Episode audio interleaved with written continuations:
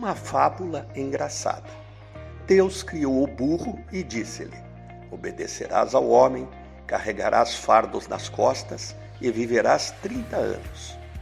Este respondeu: Senhor, ser burro, obedecer ao homem, carregar fardo nas costas e viver trinta anos é muito, bastam-me apenas dez.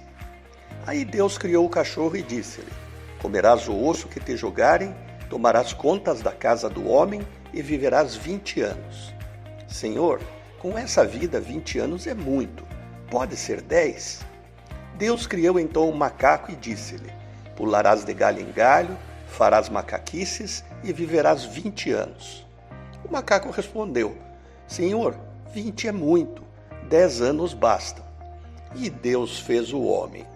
Serás o rei dos animais, terás inteligência, dominarás o mundo e viverás quarenta anos. O homem respondeu: Senhor, ser reis dos animais, ter inteligência, dominar o mundo e viver apenas quarenta anos?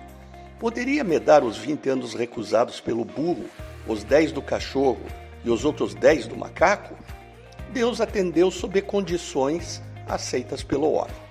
Até os 40 anos, o homem vive a vida que Deus lhe deu originalmente. É homem. Dos 40 aos 60, casa-se e carrega fardos nas costas para sustentar a família. É só a fase de burro.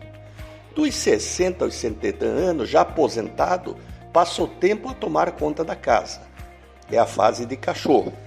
Dos 70 aos 80 anos, sem ter o que fazer, passa a vida aqui e ali, na casa de um filho ou outro, fazendo gracinhas para os netos rirem.